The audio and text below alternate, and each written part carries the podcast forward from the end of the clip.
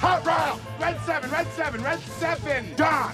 What? Red seven. I don't know what Red 7 means. I call it the annexation of Puerto Rico. You don't think that lame ass play where I run down the field and act like I'm lost is gonna work, do you? Booyah! That's what we call a sack lunch. Nom, nom, nom, nom, nom, nom. Get me the ball. You need the ball. Get me the ball. Get me the ball. That's gonna make the difference between winning and losing. And dying. Welcome into 11 Personnel. Nick Roush and Adam Luckett here to talk about Kentucky's upcoming matchup with NC State in the Tax Slayer Gator Bowl, the 2021 edition of the Gator Bowl. And Luckett, since ESPN became the controller of all bowl games, uh, I get really thrown off by like dates and stuff. Uh, I, I felt like this first happened in I guess it would be it was Kentucky's first bowl run with Brooks when they really started doing it a lot and you started seeing a bunch more bowl games but they would have uh, one like there was two they played the Music City Bowl in the same year twice because it like straddled that weekend where it was like oh well we'll just play January. It, it makes it very confusing for me to suss out but we know that this is the end of the 2020 season so I guess the 2020 Tax Slayer Gator Bowl. Yeah. Um, NFL Sunday messes it up too. Like there's some years where we won't get New Year's Day. It would be the January 2nd. Mm-hmm. Um, The playoff messes it up whenever they try Right. that New Year's Eve experiment. because for the longest time, these games are locked into certain days. Right, right. But now, since ESPN pretty much owns all the bowl games, Mm-hmm. they just shuffle all over the place. So you're right. You never really know. Um, this today is usually kind of like the on a normal year. It's the kickoff for like big bowl, big boy bowl season starting. Um, Right. Usually the Alamo Bowl. It's like the first big night bowl game, and that's tonight with Texas and Colorado. Well, it'll Mhm. be played by the time you hear this. Old school uh, Big gentlemen. 12 matchup. old school Big 12 matchup. So this is this is typically the bowl week, um, where you have games every day and whatnot. But with some COVID cancellations, TCU backing out, Tennessee backing out, Missouri backing out. the damn Texas schools? They, between Houston and TCU and SMU, I don't think any of them have been able to play Right, SMU 's another consecutive weeks. Like th- th- that whole damn state is just like And I- I coughing all over each other. Yeah, I I hated it. I was looking forward to that Arkansas TCU matchup. It's old school Southwest rivalry Yeah. playing in Texas. Give, give Sam Pittman a bowl game in his first Yeah, year. None of those Razorback fans expected that. Right. And then Tennessee, West Virginia. Could have that would have been a big game for West Virginia people, I feel like. You think Oh, go play yeah. Tennessee. Appalachia. Ooh, who wins? The coonskin cat volunteer or the mountaineer? Right. Coon- Now you get West that would've been Virginia. Navy or not West Virginia Army, excuse me.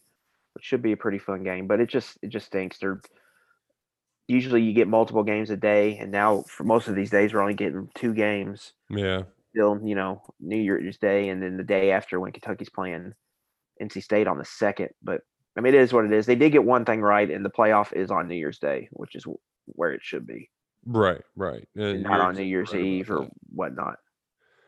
Yeah, I I will say there is a nice novelty in a good New Year's Eve game. Like the year that Johnny Football, so it would have been after they did the New Year's Six.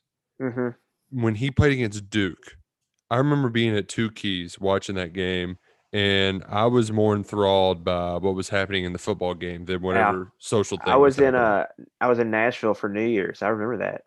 Yeah, it was a mm. great game. They- There was done- there was a big concert on Bro- on Broadway, yeah, and I just remember of one of those bars or restaurants there with a TV in the window, and I was just watching that game for like for, probably forty five minutes to an hour because that was a it was like crazy comeback. Like Duke was up big early, and he had you know Johnny Football went went nuts there. But yeah, yeah, it's funny how you remember certain games like that. Like I remember it was then the Alamo Bowl. TCU had a crazy comeback against Oregon. And that was another one where I believe I was out for, I believe it was a New Year's Eve, but it was like a bachelor party trip. And, th- and that was like the, They were uh, Oregon was up like thirty-five to three at halftime, and then TCU came back and won. And I just remember watching that entire second half in a bar somewhere out Mhm. for New Year's. It's funny how you remember Yeah. Random Well- games like that. Yeah, and I mean they're they're big ones that will always hold a place in your heart, like national championships. I remember staying up late for the Boise State Oklahoma game, and I was Yeah. middle school ish, maybe high school. I was probably a freshman in high school at that point, and I normally wouldn't have stayed up for that game. It was kind of close, and so just me and my dad hanging out watching it, and then all that went crazy. And there's one other random one that sticks out, and I think it ended up being kind of a blowout but it was a few years back after the Music City Bowl fiasco where Benny Snell got tossed. And I just walked over. It was one of the like between the U of L game happening and like all of the kind of chaos during the day, none of my friends were still conscious by the time that I got finished working the Music City Bowl. So I just walked across the bridge. I was hungry and I Mhm. just ate at the bar at Hooters and Yeah. watched uh, Paul Chryst break the turnover chain and say, like, you want your turnover chain? That turnover chain. And uh, Wisconsin Yeah. beat the crap out of Miami. That from a bowl trip standpoint, that was probably the most fun I've had, even with Kentucky losing. Because you had that Kentucky Louisville game that that morning, you had all day, When you beat Louisville that bad, too, it's all great. yeah. and so that was the ultimate tailgate before a football game. And then it's walk into the parking lot. Let's finish a couple more drinks before we go in here. And then you know that was the Kentucky Northwestern game was a fun game, all things considered. The ending I met stunk. Darren Rovell there. Right. uh, had a conversation with him, and he was like a normal human, which was like, oh, this is kind of nice. Like, He's not uh, playing up the stick.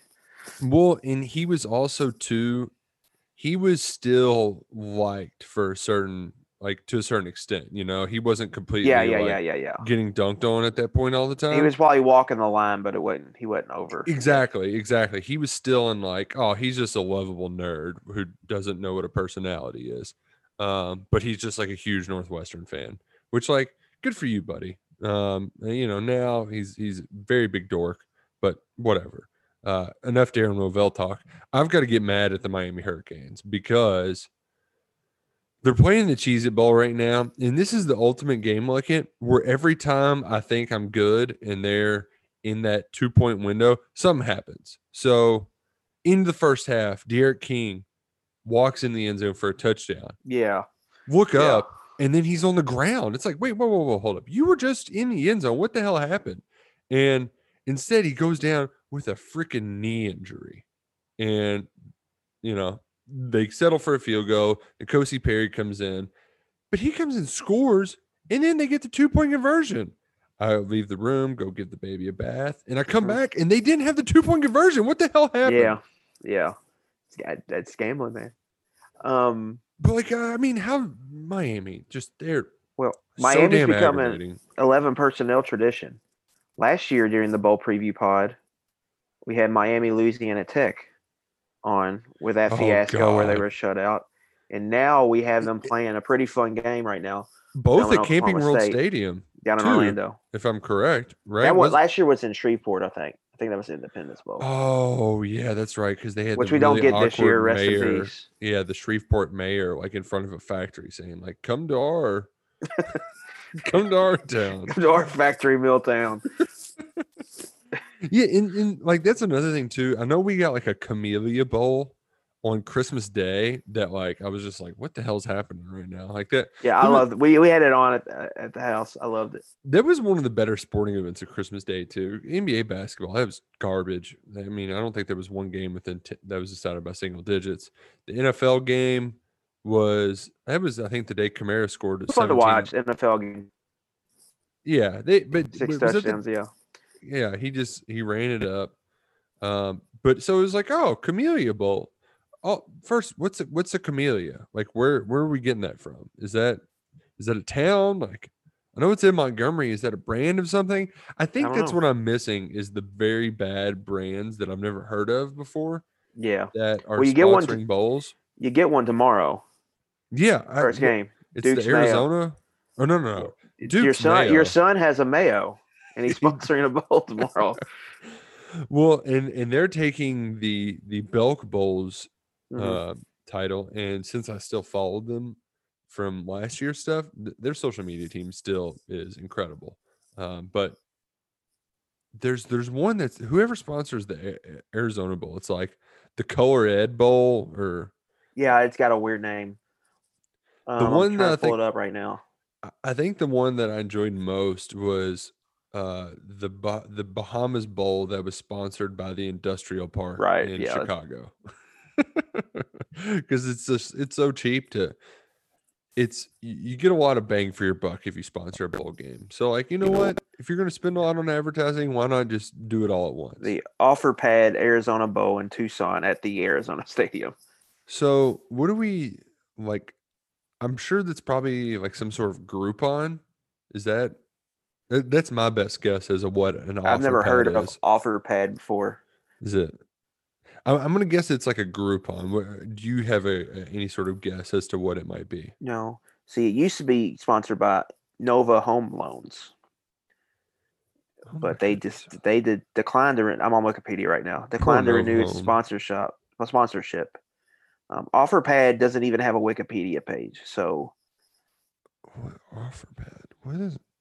I'm not sure what that is. I mean, the easiest way to sell your home offer. Pad. real estate ag- agency. Jesus, never would have guessed that. The Cheez It Bowl is doing a great job of maximizing their branding because they've got a bunch Yes, they yes, that's the way you do it. That's the, the, way you do it. I mean, Yeah. they're doing it correctly. The This, the Cheez It Bowl ba- the Cheez It bath, they fill up a cooler and then the winning team dumps that on the oh coach. man, the potato bowl when they dump the French fries. Yeah, that's awesome. I hope we get that from the Duke's Mayo Bowl tomorrow. We just Oh get my Mayo God. dumped on Paul Chryst. yeah, that's gonna be a terrible game. What? Let's just. I was looking at the slate, and the more I looked at it, the more I was like, God, these games kind of suck. Is it? Am, am, I- am I? Am I being? It's not it's not it's not great. I will say that. Um because like, like, there's some games that could be enticing, like mhm. Florida, Oklahoma, but nobody's playing for Florida. New Year's Day is good. You got the two playoff games. You got Cincinnati, Georgia, Auburn, Northwestern. Both I like- SEC teams though are like on my. What are they gonna do? You know, The day Kentucky's playing, uh, you know, it's Kentucky, NC State. Outside of those two fan bases, not a lot of people will be excited in that. But Ole Miss, Indiana, I think a lot of people are going to want to watch. it's gonna be a great game. Yeah. Oregon, Iowa State, I like that matchup. And then North Carolina A and M should be back versus A and M at, at night. I think that's a good matchup. But yeah, I mean, there's not. It's not. It's not a great slate. Not a great bowl slate so far. Tomorrow we only Wednesday, December thirtieth, when you really should be ramping up and having some good games. like three get- games, three or four games. well, you only get two because the Music City Bowl was canceled. Um, no Missouri, Iowa. So, but Florida, Oklahoma, I think that, that's a good matchup. Um, the Alamo Bowl, which you talked about, that's usually one of my favorite bowl games. But Colorado, Texas is not, you know, not a greatest matchup. That game's usually pretty fun, but that one doesn't really excite me this season. Oklahoma State, Miami, what's going on right now? That's probably one of the better matchups we have. But yeah, I think overall it's less bowl games and the matchups aren't as great for sure. West Virginia Army is kind of a weird one.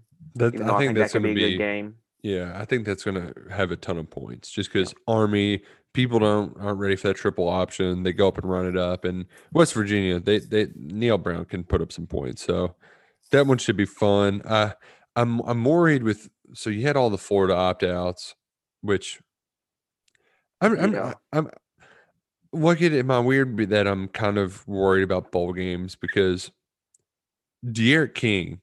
He's one of those guys who decides like I'm going to Yeah. be the guy And you know what that storyline's going to be too. Oh, it's gonna be awful because his family's been through enough crap as is too. Yeah. With dad dying, his mom had battled cancer this year. Like that, that would just be awful. And then to add to it, uh, I read a thing today where somebody kind of broke down, like, well, what if there was just a group of five playoff? Um, because you know, if you had, Yeah. I Coastal- tweeted a- I tweeted about it last week. Just how like I, I did if they did top 16 like some of the matchups in there would be pretty fun. And- and they could own, own the month of December leading into some of the bigger bowl games. Well, and the way that they put it, if it was just a four teamer with Coastal, Liberty, BYU, and Cincinnati this year, the the big reason why you would do that is for the TV money. And those schools, even though they're good, fun games that people love talking about, and it's on game day and it's great stories, people still they, they tune in to name brands. And Yeah, no doubt. in ratings in general this year, I'm hoping it's just an anomaly because all of these bowl games and all of the kind of having 40 of them or whatever it is, they're driven because of ratings. They're some of the most watched things that on, on television anytime, anywhere. And I worry that like okay if if if they don't bounce back next year i'll worry what's going to happen because sports ratings are down across the board and that's that, that, that it makes me worry that the bubble is going to burst i mean this applies to all sports like it i think it's just some covid you know mixed with fatigue and a bunch of sports happening at the same time and getting out of our routines but if it doesn't bounce back then i do worry that with but between that and just the insane amount of opt outs that our, our, our bowl game fun is is going to lose a lot of its luster. yeah, I mean, the playoff in a way killed it uh, because it's it's just taken over. I don't really know what to think about the, those ratings because I know that was a big thing when the NBA was going on. Um, some people were bringing that up, but it, I mean, it's down for everybody. But it's also the weirdest season ever. Right. Like it, it can be hard to watch some of these games, you know, without a crowd. Like watching college basketball has been really weird this year. It sucked. Yeah. and even NBA too. I think the, that's the NBA not in the bubble regular. That's the one I think you notice the most of the crowd not being there. Not necessarily See- baseball or college football or the NFL, um, but that that it's just it's really weird watching them play kind of in an empty arena. I haven't even watched an NBA game. I guess I had it on in the background, but I hadn't even noticed it. I love the bubble. The bubble is probably the most I've watched the NBA in forever, and that was a the heart misses sports kind of deal, and it was on all the time. So it's like, of course I'm going to watch it. But I mean, you're asking me to watch other sports when football is happening, and it's just come on.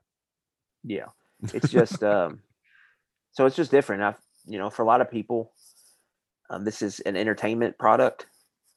Tune in because it's entertaining, and without the fans there, that element takes away some of that entertainment value. I think for for everybody. Like I'll be interested to see the Super Bowl ratings this year. Like, what do they look like? Because it's going to be a Super Bowl with nobody there. Man, it's gonna be weird. You know, like you're used to the extravagance of a big halftime show, J Lo shaking her booty on stage, and Right. it's just not. You're right. Like it, it's it's it's weird. Um, I think we just got to. I think um, it's important for all of us to not make too big of overreactions into this vacuum we're in right now. hmm Let's just try to get out of it and see how it is. Uh, I think long term, I think the G5 maybe separating off would probably. I think they would be happier, and I think probably the big wigs in college football would be happier too. Um, but figuring out how they how they do that is the big question. Um, I've- Right, you know, especially with talked- realignments, kind of. yeah, I've you know. talked about how I think it's going to eventually in college football. The big schools are just going to break off and they'll hire a commissioner and they'll run it that way. But until that, that's probably a long way off for that to happen. So I mean, we'll see. Uh, just kind of enjoy it step by step. Um, it would be nice if they had an exciting playoff. I think for the sport, um, if they could, if those games could deliver, I think that'd be good for the sport. I uh, I just drew a blank. I did that thing like it where I went to start talking and didn't know what I was to say. And what it was is that we're at the end of a pretty rough year. And uh, there's plenty of reasons to be angry for a variety of reasons. Right. Uh, especially when we watch that that old basketball team. Man, just to look back at some of the recent successes, I felt like that's what they some people kind of want to do with Eddie Gran, where it's like, man, you know, things haven't things are actually relatively not that bad. I as, as angry as I wanted to be at the four and six season, like there was a part of me when looking back at the good that happened to be like, man, things could be a lot worse. Like the floor for where Mark Stoops is at. Where you like like this is a bad year and you're going to the Gator Bowl. Yeah. you know this is It might have it, it. This might be a blessing in disguise that it happened now, um, because I think it was pretty obvious. It was leaning that way towards going to the se- of the season that they needed to fix the passing game, and if they didn't get it fixed, like if they play it play out the string in a normal year, go eight and four, they're probably back for twenty twenty one, mhm. and then you just get more exposed in twenty twenty one. and it's just it it doesn't speed up the process. get you to the finish line faster, which I think in hindsight that'll probably be the most important part of this year. The four and six season did stink, but I think it's important to remember you play two top five teams this year in back to back weeks in November. And then the other part of the schedule, they just didn't win close games. hmm They had a bunch of blowout wins and they didn't win close games. They didn't really close play in the close fourth games. quarter. Like they yeah, did. yeah. Well, well, I'll go back to I'll go to Auburn, I'll go to Ole Miss, and I'll go to Missouri. Those are the three. Auburn, it's it's 15-13. Kentucky has the ball with like 12 minutes left in the fourth quarter. I mean, the game is in. I mean, the game is in the balance with each team has two possessions left in the game. Mhm. You don't know who's going to win. Ole Miss, obviously, we know what happened in that game. Missouri, it's 17-10. Kentucky has the ball with nine or 10 minutes left. So, like, they lose these games, two of them by double digits, but really, they were right there. Like, the plays were there for them to make to go win the game. And they just, they didn't do it in either instance. Now, Mhm. two of them were away from the road, uh, away from home, and then Ole Miss, you just lost a crazy game. But if you win one, two of those, it's it's just a totally different outlook on the year. And so that's what I think uh, Stoops mentioned a bunch of times this season about how, how all these teams are mashed up together, and no one really feels like they're having all that good of a season. And Yeah. I'll use LSU as a perfect example. LSU had three games where they had no business winning at Arkansas, at Florida, home against Ole Miss. They somehow win all three of those. They get to five and five. It saves Orgeron a lot of heat this Mhm. offseason. If they lose those, they're possibly two and eight, maybe three and seven. They've only still won, and then it's just it's just a totally different kind Well, of thing there. I mean, and you can say the same thing about NC State too. Kentucky's Gator Bowl that- opponent. They're four what- and right. one in one score games, Mhm. and all of the four are bad teams, excluding Liberty. Like you squeak out a win against Syracuse, you do that with Wake Forest. They won a lot of shootouts, a lot of shootouts in not very convincing fashion. So that's one reason to be like, you know what? Like, who have they beat? Who is NC State beat that makes you go like, oh, I mean, yeah, Nick, I, yeah, I want to do this. I want to do a little exercise with you oh, okay. for our I'm- listeners. I'm fine. I'm excited to exercise. It it is We're gonna resolution time, isn't it? we're gonna go through NC State schedule, and on a neutral field, I want you to answer: Would Tennessee or Louisville beat this team? Oh, okay, okay, all right. Um, this will be interesting because I'm sure Louisville's played some of them Wake Forest, on a neutral. Uh, Louisville crushed them at home, so yeah, yeah, they would. In Tennessee Y- talent ye- advantage, heavy Tennessee. Wake Forest is better coached. Yeah. Um, Wake Forest can score too. So I would probably lean Wake Forest, but that could go either way. yeah, yeah, yeah. Virginia Tech, I would probably favor Virginia Tech in both those matchups. I would too. Yes. Okay, Pittsburgh, I think I would it's close, say but Lou- it's close. I would I would say yeah, I would say both of those are close. Virginia is probably the same as Pittsburgh. Yeah, I but I'd probably give Tennessee a, a more of an advantage over Virginia. And Louisville, you're still losing. Sorry. Duke, both win. Oh, yeah, terrible. North Carolina, both, both will lose.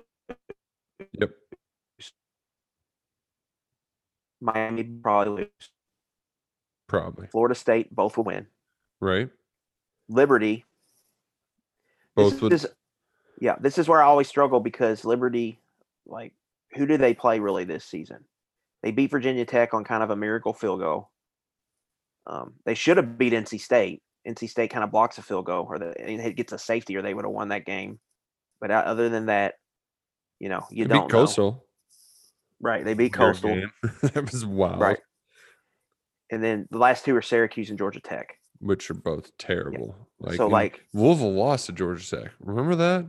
Yeah, but I think if they played them again, that would they would win. I think there's some flukiness to that. My my point in this is they've played. Let's see here: Duke, Syracuse, Georgia Tech are bad bad teams. So they win the they've won those three. In Florida Miami State, just- uh, Florida Miami State, I just forgot got to throw them in there. okay. So- Miami just got a two point conversion to cut it to three on a reverse. There we go. And so this game's getting wonky. so they've had all they've they've been blown out twice. Miami they gave they gave a, a scare to, but they I just think they've benefited from their schedule a lot. Yeah, Like, I it's a think this is bad a- schedule. I think this is a solid football team, but this is not the number like they're ranked twenty fourth. There's there's they're not the twenty fourth best team in college football. It's really by default. Like I, I- think that's kind of how they they got to this point as far as the rankings go, where you're like, Mhm. oh well, you know, they're a team from the ACC that kept on winning. Right. Their their record is what Virginia Tech thought they would be, but the wheels have completely fallen off. Fuente, the Right. amount of people entering that transfer portal. I mean, Hendon Hooker's leaving too. I mean, they're a freaking mess. Um, Mm-hmm. But but the thing about NC State that that they do just a couple of things that are just weird enough that kind of give you pause, Mhm. and it's what we'll mention. You, you're going to hear about it time and time again this week, and that's that three three five defense um, because it gave Kentucky so many fits in that Mississippi State game. Now it was just the third game of the year, but UK sucked. Their offense was so bad in that game, and it's a good thing that the defense picked off 17 passes, or else they were going nowhere fast. So that would give me pause. However, Or they could have just gave the ball to Rodriguez, and that probably would have cured a lot of ills. it- there's that and like hearing Drake Jackson talk about it where like it's his job to call out the you know what the defense is doing he was pretty like I mean Mississippi State blitzes almost every single play where you're not going to see the same kind of stuff from NC State and it, it feels like this version of it is much more palatable so if it does give you pause like it did initially for me. I'm I'm I'm not as initially worried about it as I was uh, whenever I first found that out. When you posted that the night of uh, the bowl selection, which man, how many weeks ago was that? I, I can't keep track of things. the one thing I'll say about that three-three stack is Zach Arnett, who's Mississippi State's defensive coordinator, comes off the Rocky Long tree, who is kind of the brainiac of that whole thing. Um, Tony Gibson, he's been running it for forever for Rich Rod. He he's not necessarily a part of that tree, so it's a little different how they do things. Um, it's not as much confusion. It's probably more of that old school, uh, But- uh, like little league offense defense where you slap them on the butt and it tells you to go one way or the Yeah. other. but it's i mean at, at- yeah at its point it's trying to create confusion and it wants to um it wants to get you behind the chains that's what that's the biggest goal so they're really willing to give up some yards um, to cash in on some negative plays and that shows up what they rank six i believe nationally in tackles for loss. Yeah, pretty two good. inside linebackers are awesome making plays all over the field. Payton Wilson was is really really really damn good. Um, he's one of their highest rated recruits. He's playing like an nfl guy. They've got a nose tackle who's might be the best nose guy in college football. And Alim McNeill is really going to be an interesting matchup for Drake Jackson um, because he's going to keep um, a, a center and guard occupied at most times to free up those linebackers to run around and make plays. And then they just they're good on the defensive line. They've gotten pr- production from all those guys, um, and they protect what is a very young secondary and probably um, not very talented secondary when you look at some of the recruiting rankings. So, really, when I look at NC State, Dave Doeren entered this hit. That might have changed with COVID. He brought in two coordinators. He promoted Tony Gibson the defensive coordinator. He brought in Tim Beck at offensive coordinator, and those dudes, they they have made the biggest impacts on this team. I think just Gibson running this new type of style of defense, and it's really being successful.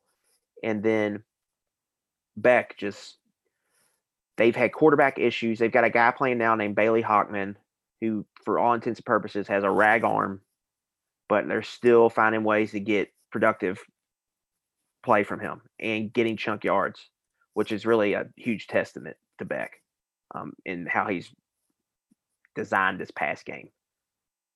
So I think their court they've gotten really good. I love Really? the, the, the rag arm. like the Like, rag it's arm? like it's like you you're trying to be nice, but you're like, he just got a rag arm. Yeah. We used so to uh, when we used to talk trash at like baseball games.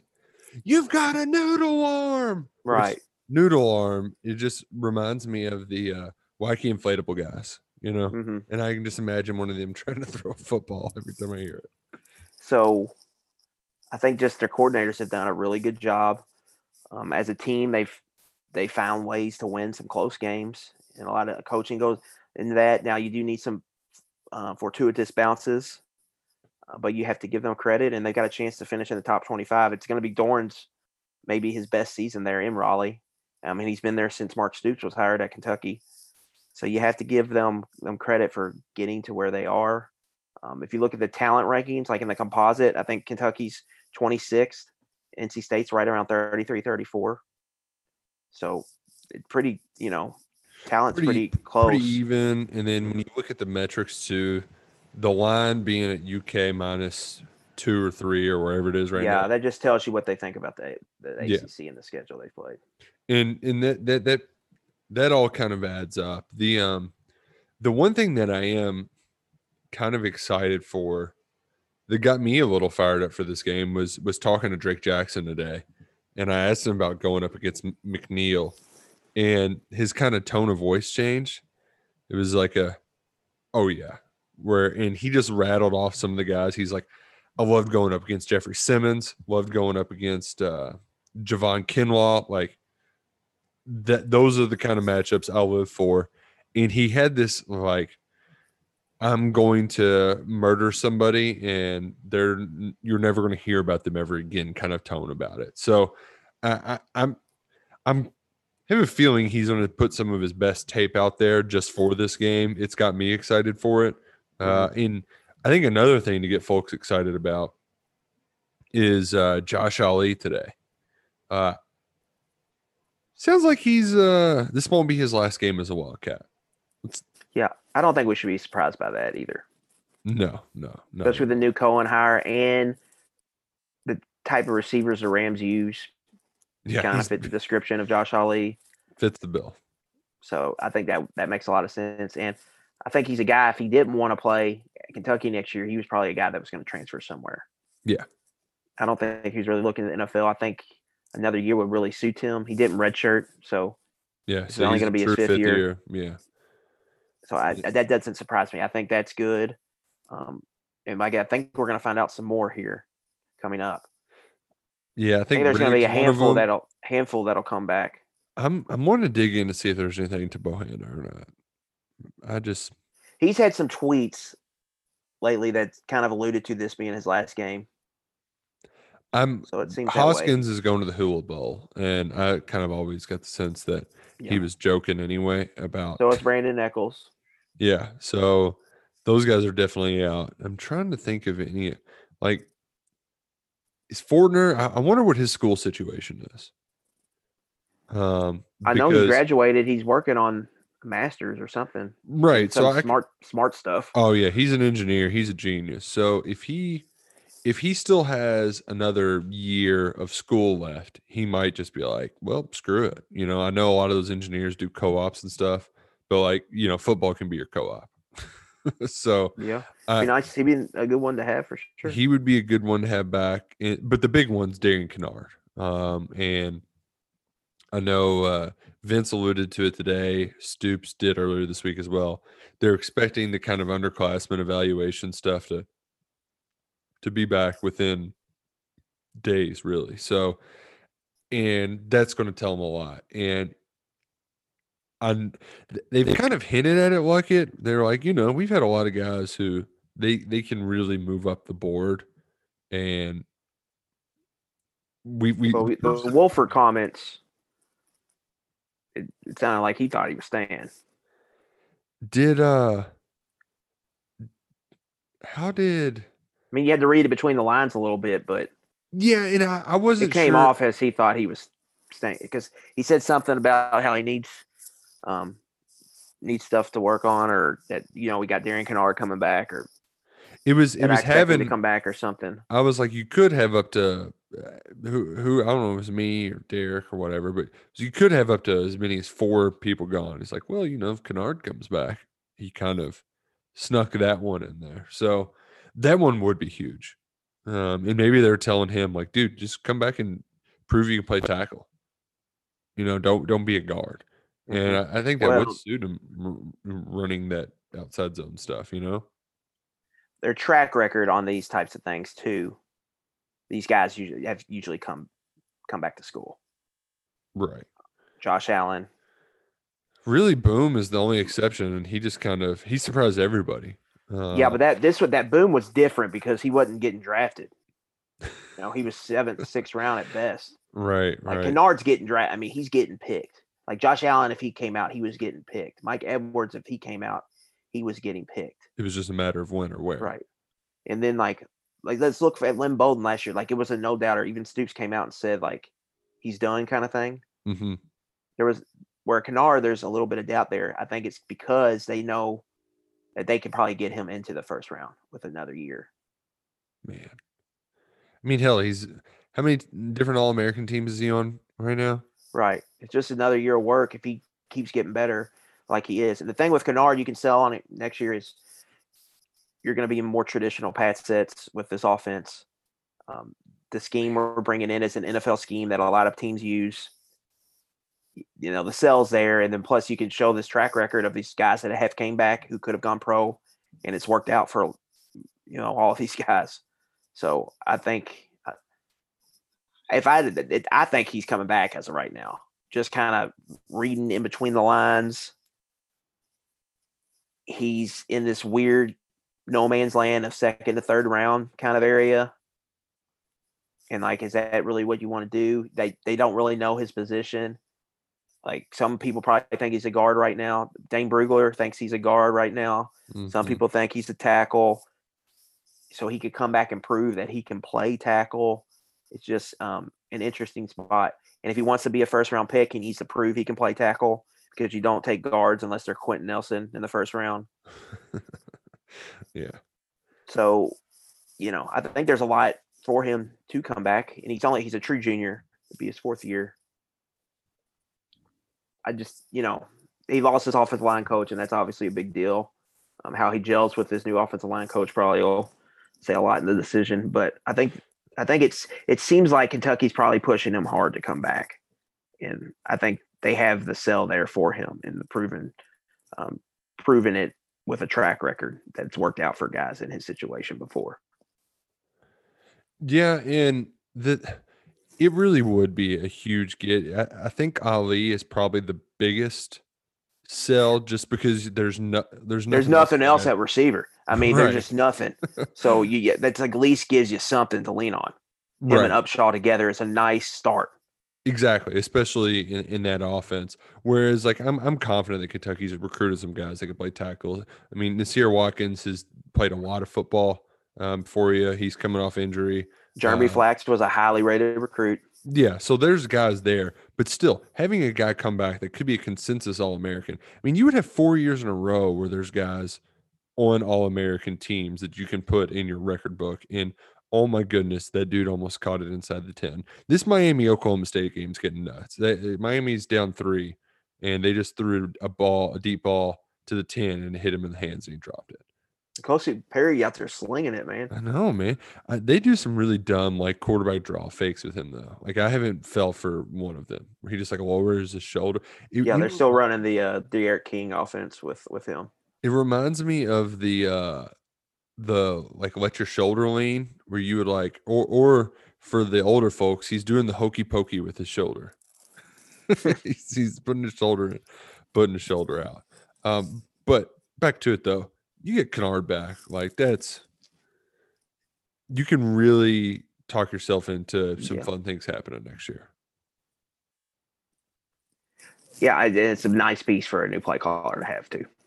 Yeah, there at right tackle. and, And a on- new and a. Well, in the transition of the offensive line, it's just gonna it'd be nice to have that. you know, he's the best player. He's one of the best players. He'll be one of the best players entering the SEC next year. So it'd be pretty cool to have him if you if you can get him. And I think the sell is there for Kentucky. It's just him making the decision. Whew, but what I, I would imagine that that would come, you know, within a few weeks. Uh, Ali's going to make an announcement official after the bowl game. I'm sure you'll see a rash of those. One other person I'm curious to. I, I mean, he's a fifth year guy, but just haven't heard a lot of Boogie Watson stuff. I felt like we. Uh, Mhm. No, he, he was. eh, never mind. Never mind. He was tweeting stuff about being thankful playing for Stoops, but I think it's Yeah, he had a he had a post saying thank thankful for this guy for the great five years or whatnot. Five years is a long time. Like those guys, like for getting a guy to come back for a six is a pretty hard sell. I think I, uh, stuff just got all unplugged. you are who you are after five years. There's not much Right, right. growing to do, in my opinion.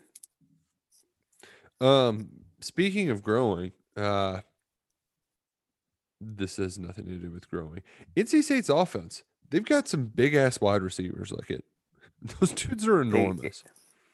And Two big ones on the outside. and you sure. lost your your your big corner with Kelvin Joseph. Like he he's the kind of guy that like Mhm. this is a great matchup for him to pad his stats and look good for draft. And I, I know you know he's boss man fat, but like, dude, what is going on?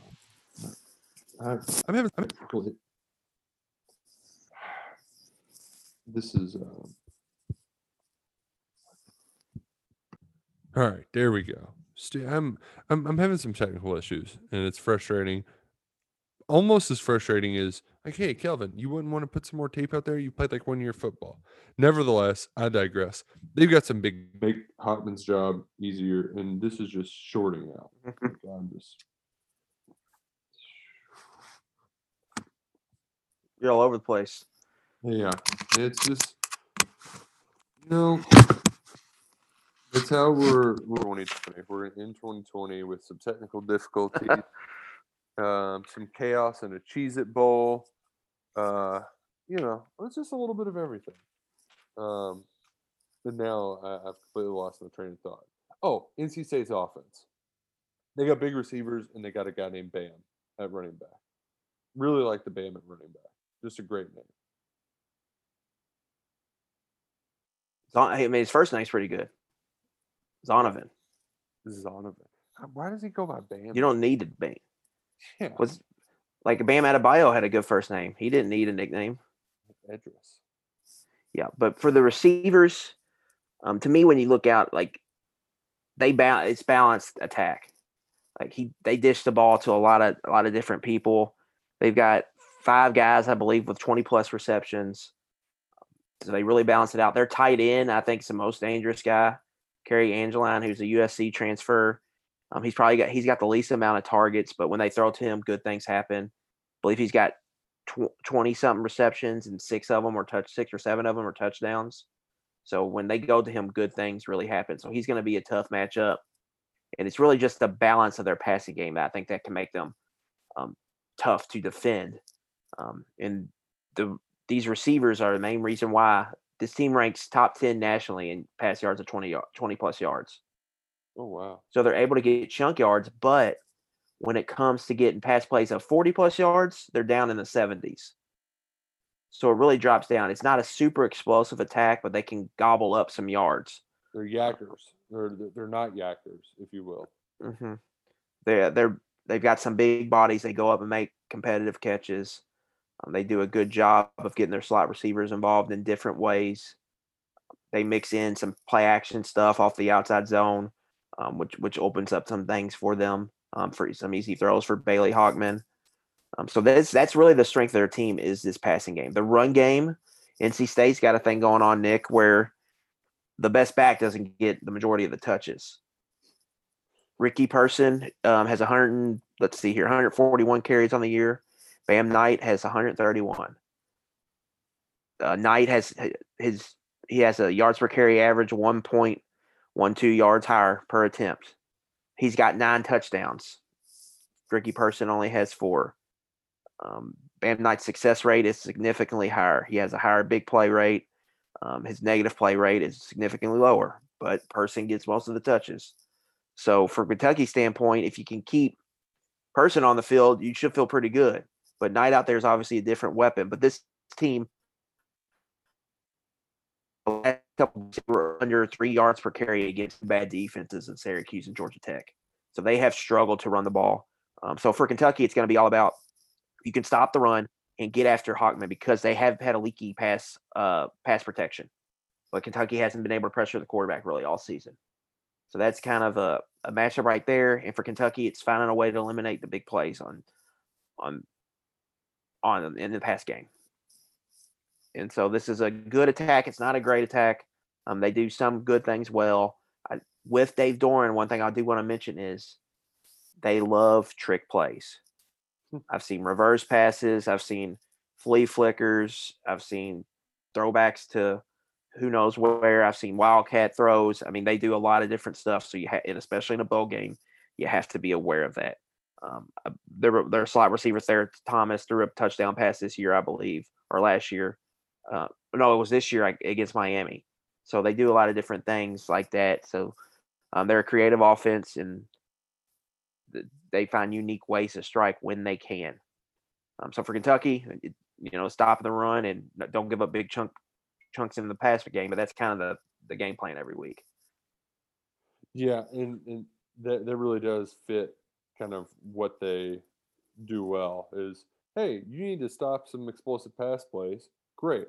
Uh, the pass coverage, the, the pass pressure, not the same. And oh, there's Cheez Its in a moment. Oh, that's great. Mike Gundy gets a win. Gosh. Nice win for Oklahoma State. Yeah.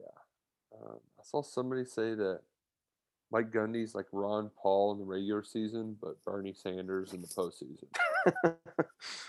very funny, very funny tweet. Uh, they they do pretty well in bowl games.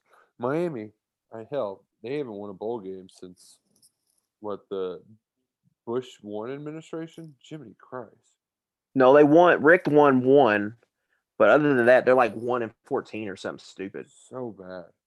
Um, yeah, the fun state that I looked up today was that Jeff Monken has averaged 50 points per game in bowl games and is three, you know, an Army, which is just insane.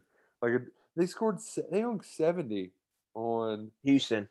Yeah, my God, I remember just, that. 70 points, like Jiminy Christ. And that's when you know you're just dominating somebody because they couldn't like not score. When you're getting to 70, it's because you can't not not score. So I, I don't think that's going to be a problem with Kentucky on Saturday. I know you said Dor- Blake's doing the trickery stuff. I mean, you're letting Vince Marrow call the plays. He's going to yeah. have something like that. We and we really don't know. I mean, I don't know what to expect from that. I would expect more a lot of Chris Rodriguez, but you know, I don't I don't know what's going to happen. I think an important part in this game is NC State's traditional run defense is really daggone good. Um, and then them going against Chris Rodriguez is kind of a unstoppable force meets an immovable object. Um, if you want some advanced stats, I tweeted them on my timeline. But like it's strength. I mean, it's the biggest strength on strength as you can get when those two are going at it. But when I look at NC State this year, they've struggled with some QB run element. D'Eriq King ran all over them. What he was the reason that Miami won that game. Malik Willis um, got some productive plays on the ground against them. Jeff Sims, Georgia Tech's quarterback, had success uh, with the Q run game. So there's some stuff there, I think, that Terry Wilson could hopefully take advantage of. Now, quarterback run has been a disappointment for the team all season, but I think that's something they have to have this week. And then from a coverage standpoint, I don't think. Go real, ahead. Real quick, let me stop you there on the quarterback run because today Vince was talking about how well Joey was was playing, and I, I know towards the end of the year they've just been like, "All right, Terry, you know this is your last ride. Just take us home." Do you read anything into the Gatewood compliments, or is yeah. that just Vince making somebody happy? They're trying to keep him around until next year because they need him as a backup quarterback. See, I didn't know if that was the case or if it was, hey, we're going back to Gatewood's hometown uh, they're stuck against the quarterback run. Let's get them going north south. I, I don't buy into that, but I think if they are trying. I wouldn't be surprised they had a package for him for this. but he's going to get loved up on in that program this offseason, I would think, Just because make sure they have two Yeah. quarterbacks. because they're going to need him around for the season next year. Yeah, I don't think they're going to trust Kaiya Sheron and Scalzo to be the second quarterback. Just don't see it happening. So, Yeah, they're not. You know, it's either it's either have a it's either have a real conversation with Gatewood and then be willing to get into the portal, but you've kind of missed that boat because all those quarterbacks have been gobbled up already. So now the only other option is to make sh- do what you got to do to make sure he's on the roster next season. And then for him, it should be he should be aligned to graduate. So then, if he wanted to leave again, he could. But that's really, um, I think, the goal there. And I think Gatewood- that's why I think you're going to see some comments from a lot of c- coaches about Gatewood playing well and all that yeah, stuff. Yeah, yeah, yeah. He should consider the Logan Thomas pathway, though. I mean, like that dude. Forgot what game it was this year, but um, hell, it was a game against my Stillers when he like single handedly beat Pittsburgh. Former Yeah, quarterback yeah. is leading receiver as tight end. I mean, like that's perseverance. The whole like I, I, get how the whole quarter like uh, asking a black quarterback to change positions. There's like it's it's loaded language, and you know you, you you're judging all that. But I, I mean, Logan Thomas shows you that like if you're willing to adapt and you're a good athlete, like you can find a home in the NFL. And Gatewood, he might have to have look in the mirror and have that conversation one day. You know, like am I am I going to try to like keep putting the square peg in a round hole, or do I want to be an athlete and, and do athletic, do something different? You know, now I'm not saying he needs to do that right away. Kentucky needs to have him as an option at quarterback, but that's just something he might have to to look in the mirror and say down the road. Mm-hmm. 2018, Kentucky played Central Michigan. They had a guy named Tony Poljan play quarterback. Dude's going he- to the NFL as a tight end. That's what I'm getting. He was awful that game. He was he so bad. Awful that year. He moves to tight end. Grad transfers to Virginia this year. Has a really good year, and he's going to get drafted as a tight end. He was the thing that was most surprising about him is he was this like so terrible evading the rush because he does his lateral quickness is awful. Yeah, But when he got those long legs moving, man, he like long that's why. strider. Yeah, yeah. So um, there's another one. Um, but back to NC State from a coverage standpoint. Just in their secondary, I did. What teams did Kentucky was just like, you know, screw you. We're just going to play you press man, and you're, you're going to have to, you know, we're going to bully you at the line. I don't think they're going to see a lot of press man from NC State. So it should make them getting into their routes easier. Should open up some of those sticks and short game um, they throw, um, so they don't have to beat a lot of press. So passing game should come, I think, a little easier in this bowl game, which is going to help a lot. But I think for Kentucky to win this game, like I'm, I'm mesmerized to see what Rodriguez can do against this defense and against with Kentucky's offensive line. This is the uh, maybe North Carolina. That's the only one really in the ballpark of Kentucky's offensive line that NC State's seen all season. And North Carolina, their running backs ran for like 280 yards against them. So, like, I just, I just, how, how does that play out? Does it just, did North Carolina State benefit on this week schedule with some a lot of bad offensive lines, some not very good running backs, or does their defense kind of the real deal? I just, I think that that's gonna that's a fascinating thing to watch in this game. Um, it's one thing I'm really gonna look forward to watching. And Kentucky doesn't really give up a lot of, you know, they've avoided non-sack tackles for loss for the most part outside of the quarterback run game. And can they lean on NC State to create some some things? And then just what does the Marrow offense look like? You know, how many crazy trick plays do we see? Um, what do they try to do different maybe than they've done? There's just a lot of unknowns from Kentucky's side. Uh, you just don't know. And that's why bowl games are fun. fun, right? Yeah, yeah. Like I don't know about you like it, but I really feel like when we talk about this game next week, that it's going to be hard for me to. It's going to be a total throwaway game. yeah, like like, it's hard for me to be disappointed in what the outcome is. This you game's know? not going to. Well, it's it doesn't mean anything. But Nick, these bowl these bowl games control storylines throughout the offseason. Yes. like people da- talk them down, but they, these are big games. Not necessarily, I think, for the players and coaches, but just for the fan base and how they're singing in a public light. These these things carry weight, and I think for Kentucky, you know, you had a rough season, but Look if you go, But You go Tennessee in- last year in that Gator Mhm. winning this game last year Right. with Indiana. but you know, like you- Indiana was actually the good team this season, Right, not right. Tennessee. say you, you're Kentucky and you go out and punk this NC State team. You run for 260 yards. Your defense keeps them in check most of the game. you'd beat a top 25 team. And you can still like, oh, the SEC's a, a freaking juggernaut gauntlet. We get finally got out. We steamrolled another ACC team, and then you can kind of move forward into the year. Like these games, they don't matter, but they I think they also do matter in a certain way. And even in a loss, I think then it would just be completely, you know, we're turning a new page. And five and six looks a lot better than four and seven. Oh man, it, it looks a lot better. a lot better. And Kentucky's got a non-conference winning streak rolling a little bit right now. Yeah, uh, hasn't Eh. lost to the ACC since 2017 either. Yeah. So it's they've won 18, they went 4 and 0 against the non-con. No, 5 and 0. Yeah. 19 they went Bowl. fi- 19 they went 5 and 0. So they got a 10 game non-conference winning streak riding right now. That's nice. Real nice, So you- Clark. So you get that 11 then you should enter the Louisville game next year with a 14 game non-conference winning streak. So they got they've got a nice little roll going. It- It'd be nice to see them continue it. Um, against an NC State team that matches up well with them in a lot of areas.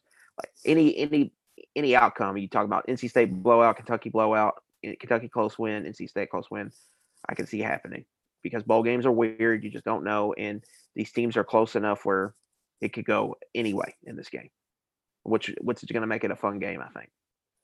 Yeah, yeah. Uh, I hope Ole Miss doesn't steal our shine, though. I'm I'm worried that Yeah. Ole Miss Indiana is going to steal a lot of eyeballs on Saturday. I think uh, I'm very I'm just very interested in this line. It's captivated me. Oh, it's Because I- back and forth. It started as UK minus four and went all the way to NC State minus four, and now it's back to UK minus three. Yeah, it's a lot of movement. Swinging just back and forth, back and forth. They it tells me Vegas really does not think very much of NC State in that schedule. The Wolfpack. Man, Dave Doeren too. I felt like Mangus liked to make a punching bag out of him for the longest time, and yet he just keeps hanging around. NC State, we could get into this. They're a program that probably should do better, but they don't. Hell, they had how many starting quarterbacks in the NFL one time? I mean, Yeah. right now they've got at least two Rivers and Ryan Finley, Brissett, and um, Well, that's four then. Russell Wilson and uh, Russell Wilson, if you count him, yeah. and Phil Rivers. I guess they've got two NC State on the And- Colts. and a competent NC State, really a competent NC State or North Carolina, is a death knell to South Carolina. Oh, I love it. Because if they're in there mixing, like with what Mack's doing right now, that's another thing no one talks about with South Carolina. Like if he's doing what he's doing, like South Carolina needs to steal players from North Carolina. Right. Now Mack's just locking down the state, like, and if he's doing that, you're really you're really hurting if you're South Carolina. I I mean, really that hurts want, NC State too. I really want Chris Mack or no, I said Chris Mack. Um, Mack Brown to beat Jimbo in that final bowl game. And it's Yeah. mostly because you're kind of getting a Texas is back moment with that like like cuz Texas fans hate A&M. So they're going to be cheering for their old coach but also being like Shh, why the hell did we fire this guy? So I'm hoping that happens. Uh, I wanted to. I'll, I'll really like that number, even though you don't. Yeah, you can suck it, pal. Uh, I, I really, I really want North Carolina to, to pull that one away. Um, but nothing else. I just want these games to be exciting because it's been, all in all, a pretty fun college football year. And right now, I'm just watching Texas get stopped on Yeah. fourth and one. So like, we've had some moments, even though they came in unexpected places, like that Florida LSU game. Did not see that happening Yeah. whatsoever at all, and that was incredible. So even though I opened this by talking about just being like wah wah wah, I, I really think we're going to have some unexpected fun over the next few days. I want to live in a world where Oklahoma gasses up Florida in the Cotton Bowl, and Dan Mullen, after this great season, Just Enters- enters it with three straight losses and a lot of you know what could be, what Oh, could have been, and you couldn't get it done with the Heisman contender and some- and right, and some doubters end. going into. Oh man, I want to live it to me. I, I want to live in that. Um, because here's the thing about Oklahoma going into this game, they're getting that whole team back next year. Their defense is taking a jump. Like Oklahoma is going to be legit national title contender, in my opinion, from where I'm sitting next year. And this is kind of a catapult for them in their backyard in Dallas. I think that's a that's a big game, and Florida's walking in there um, shorthanded, um, to say the least, with all their wideouts um, not playing for the most part. So I just I want to live in that reality where Oklahoma gasses them up, and then we have then we get the the, the takes on the Finebaum show because then all the you know they control the East and like you know it was a launching pad over Georgia. All that's kind of over if you end the season losing three Well, straight games. especially too if Georgia, which Freddie he's ready to see- Georgia quit. I think Georgia, like as much as I know your boy Desmond Ridder, you know Tiger Tech, whatever. I think Georgia having an offense, like they're another one of those teams that Yeah, this is a launching pad for them for next year's Yeah. season. It Right. really is. Um, having JT Daniels back, so like, I'm very excited to have. Uh, well, ha- you had fun, Florida. You missed your chance to to surpass Georgia. Like, I, I really want that to happen. Yes, let us. Yeah, let me live in that. Like, give me that reality. because is it, Dan Mullen just drives me insane. I just cannot stand the guy. Like, he is, he is going to end up being my Spurrier. You're, you're my. He's already. He's about on that level for me. I just. he's so that good. whole the thing with Missouri and then the Star Wars thing, and then he gets a show cause. Oh, and he Yeah. uh didn't like he did the thing at Vandy where he thought he was cute and didn't let the team go in the locker room. And then a couple years before, he got, walks over there like he's gonna fight Derek Mason, and Yeah, what I'm just, I just, I'm just over him. the He only can't, endearing can't quality recruit. he has is screaming at Todd Grantham and keeping him around to just Yeah, drive Florida fans Yeah. insane. which that's another thing. Like, go. We just saw LSU and Alabama kind of slice up Grantham's defense. Now we've got Lincoln Riley had three weeks to cook up a game plan. oh God. in what I'm calling and what I think is gonna. I think that's a big game for Oklahoma. So we we could see an outburst or two. On you didn't really see it against Alabama, but Florida needs their defense to play well, probably to win this game. And Mullen probably knows that going in. So if they have some moments, there's going to be uh, an, a a burst or two on the sideline. Ooh. Um let's run it back. Uh, Grantham part two at U of L. I don't Uh, think that that defense coordinator would- going anywhere. It wouldn't be as fun uh, as a Brian VanGorder part two, but it would still be fun nevertheless. So uh, Let's just get Grantham with Orgeron down there in the Bayou. Oh my god. You want to talk about some sideline action going on? oh man, well, look at we we we you you talked a lot about at length how this game might unfold the Gator Bowl down in Jacksonville. You're going to be there. I will. It- Down here right now. Yeah. So like just. I, I I'm just curious your thoughts on just attending the game and like what that's going to be like. Just I don't I don't know what to expect from afar, but I'm sure you're excited to be there. Yeah, the, the rain has kind of been teasing us all week. It keeps getting pushed back. Like it was supposed to rain Thursday and Friday. Now it's supposed to rain Saturday. Then the weather report today says it's not supposed to rain till afternoon Saturday. So that's something to watch out for is the forecast as we move along. I I covered one game at Kroger Field this year, but I didn't go to one all season as a fan. So I really don't know what to expect at some of these games. Well, like what the you- atmosphere is like. You know what you can't expect?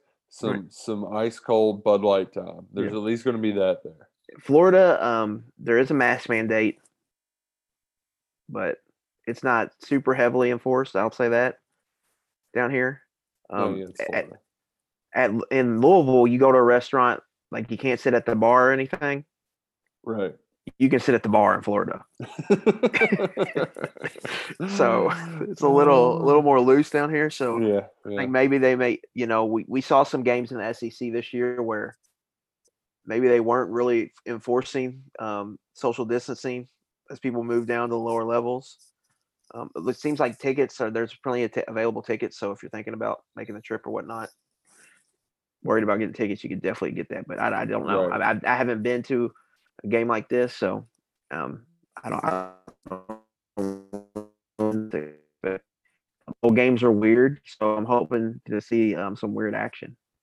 Yeah, I, I think that it's it's safe to say that this game will get weird, and like I, I know we're typically in the predicting business, um, but like I have no idea what to expect other than a lot of Chris Rodriguez carries and what I want to happen. I want Terry Wilson to have a good game. Uh, I want him to go out on top for all the storylines you mentioned and to to leave the Big Blue Nation with a good taste in their mouth. So that's what I'm wanting to happen. I mean, You know, maybe a trick play here or there. You know, uh, yeah. Ooh, what if a tight end instead of catching a big pass, throws a big pass? Not just saying. and also, I would keep an eye on Max Duffy too. Like we, he talked about maybe doing the keeper thing more often. Only happened once this year because they screwed it up in the first game. So just Yeah, something to keep an eye on. Yeah, let's you know, what's the line from the Water Boy? Oh, last game of the Dan year can't hold anything back now. Yeah, That's yeah. the best commentating Dan Fouts has ever done. What a clown. that guy sucks. He's terrible. it's it's it's that kind of game, especially with uh, everything Kentucky's got going on, COVID year. You know, I think it, it could get weird. We'll see. Um, really, you just want to hope the team plays well. I think it's been promising to hear some of the comments coming out. How get though? I think the word giddy's been thrown out, yeah, joy. and I've, you've heard multiple players talk about the importance of playing well in this bowl game because the season didn't go as they wanted to. So I think you're going to see a motivated Kentucky team. I think their Um, from- heads are in the right place. Right. From NC State side, they're coming off a better than expected year. Um, so you know, how, what's the motivation factor for them? You don't know. Um, so we'll see. Uh, again, like I said, I think it could go either way. I really do. I think Kentucky needs to get positive play from the quarterback position, but the game could go anyway here. Oh man, and it's going to be a doozy. Saturday at noon. It's going to be a long day for the Big Blue Nation. You've got Cats in the Gator Bowl at noon, six o'clock. Kentucky, Mississippi State in Stark Vegas. So to be going to be a long day, and hopefully, like that doubleheader a few years back uh, during the bowl game, the early game is a winner. So it's all gravy from here on out. What Yes. seven game losing streak? Huh? I don't even know what you're talking about. It was just a Gator Bowl. That's all we're worried about. So let's hope that happens and that we all have a, a very happy new year. Amen, brother. All right, well, 2020, get the hell out of here. We'll see you all in 2021 after the Cats kick NC State's ass in the Gator Bowl. Until then, I'm Nick Roush. He's Adam Luckett. We appreciate y'all listening to 11 Personnel. See you next year.